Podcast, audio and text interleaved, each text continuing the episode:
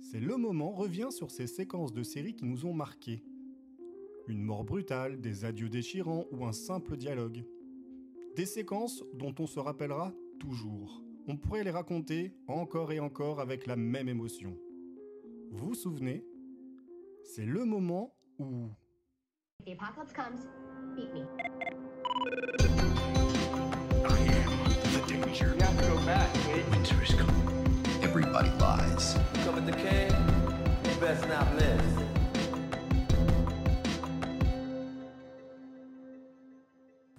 De toute façon, aujourd'hui, on ne peut plus rien dire. Attendez avant de couper, c'était sarcastique. Dans un précédent épisode, on évoquait comment, par leur nature, les séries pouvaient accompagner nos vies et parfois devenir des miroirs. Si elles peuvent nous renvoyer une certaine image, elles sont aussi le reflet de notre époque, et on peut observer l'évolution de nos sociétés à travers elles. Les séries s'infusent naturellement dans un air du temps, en plus de s'influencer entre elles et avec d'autres formes d'art. Elles sont l'écho de nos sociétés, témoignent directement ou indirectement des évolutions politiques et sociales. Bref, tous les arts sont des éponges et quand on les presse, on obtient un précipité de l'époque.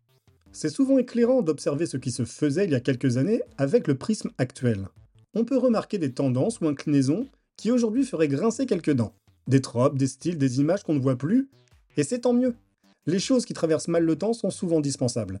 À l'époque, personne ne relevait certaines blagues de Friends. Aujourd'hui, elles déclencheraient une tempête. De façon plus générale, les minorités invisibilisées ou stéréotypées, ça choquait moins qu'actuellement. Enfin, les canaux d'expression populaire n'étant pas aussi développés, les caisses de résonance étaient naturellement étouffées. Cela ne signifie pas pour autant qu'il n'y avait personne pour s'indigner. Mais aujourd'hui, pour beaucoup, on apprend et on se rend compte que ce qui ne nous posait pas tant problème auparavant s'avère en réalité problématique. Tout n'est pas devenu parfait, mais ça s'améliore. Peut-être pas assez vite et aussi bien que ça le mériterait, mais il existe des voies, des travaux qui permettent d'entretenir une réflexion, une vigilance qui pousse dans le bon sens. Alors, ça ne signifie pas qu'il faut jeter toutes les vieilles séries, ou du moins celles qui n'ont pas été irréprochables, elles sont parfois le produit de leur époque.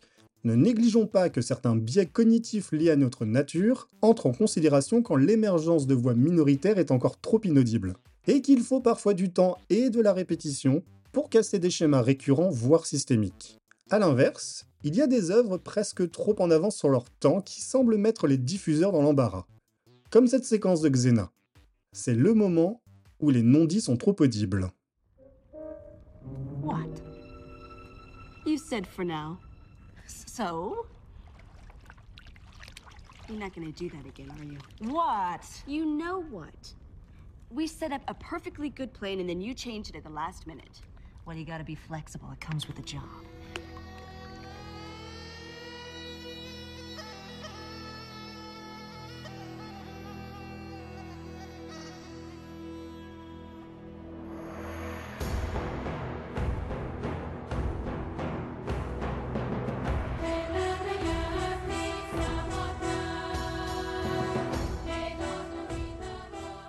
Saison 2, épisode 15.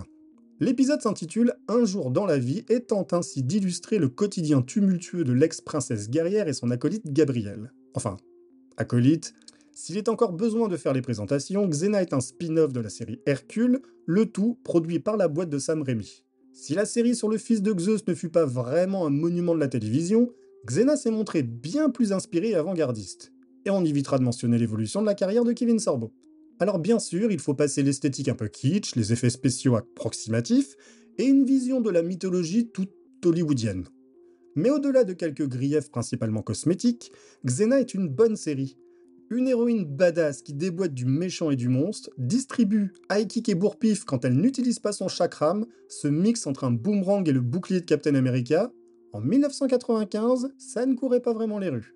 Initialement méchante dans Hercule, elle a retrouvé le droit chemin bien aidé par sa complice Gabrielle, une barde qui décide de rédiger sa vie, son œuvre. De compagnie un peu encombrante, Gabrielle va petit à petit devenir indispensable et ainsi gagner le respect de Xena. Avec son héroïne un peu grave et premier degré et une sidekick plus légère et pétillante, la série a toujours su jouer des contrastes entre humour et drame, le tout largement ponctué d'action.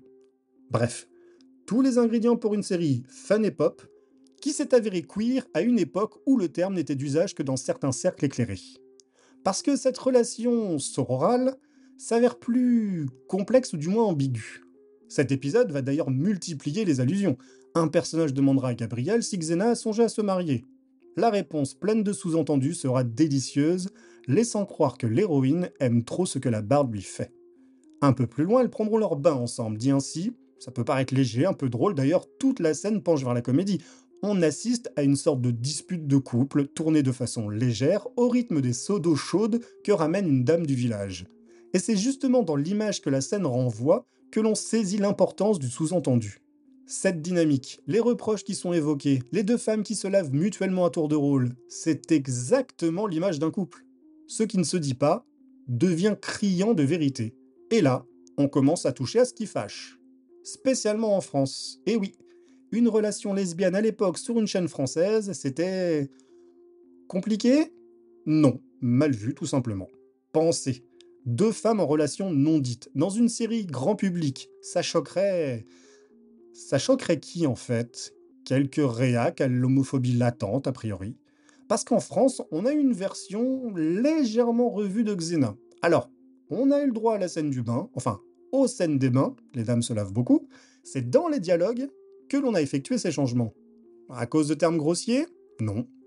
Discriminants? Non plus. Jeu de mots intraduisibles Toujours pas. Non, ce sont des je t'aime prononcés par Xena et Gabriel qui ont été transformés en on continue. Vous ne voyez pas le rapport? Moi non plus, et on a pas mal aux genoux. Pourquoi changer ces quelques mots? Tout simplement la fermeture d'esprit d'une chaîne bien peureuse à l'idée de suggérer l'homosexualité. Mais là où ça devient plus cocasse, c'est quand la série est diffusée sur TF6, les dialogues retrouvent leurs propos originaux et on peut entendre les fameux Je t'aime. Oui, TF6, c'est pas TF1.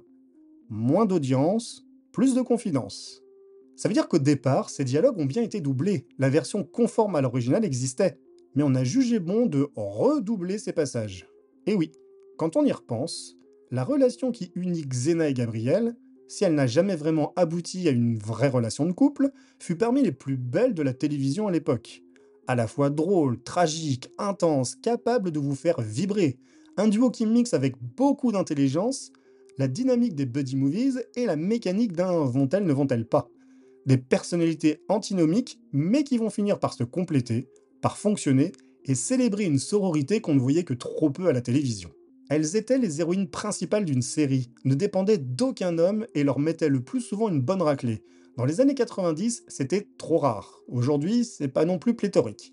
Alors ces deux femmes qui prennent un bain ensemble, symbole d'un amour qui ne dit pas son nom, et qui n'ira jamais vraiment plus loin que ces sous-entendus pourtant très audibles, c'est un symbole.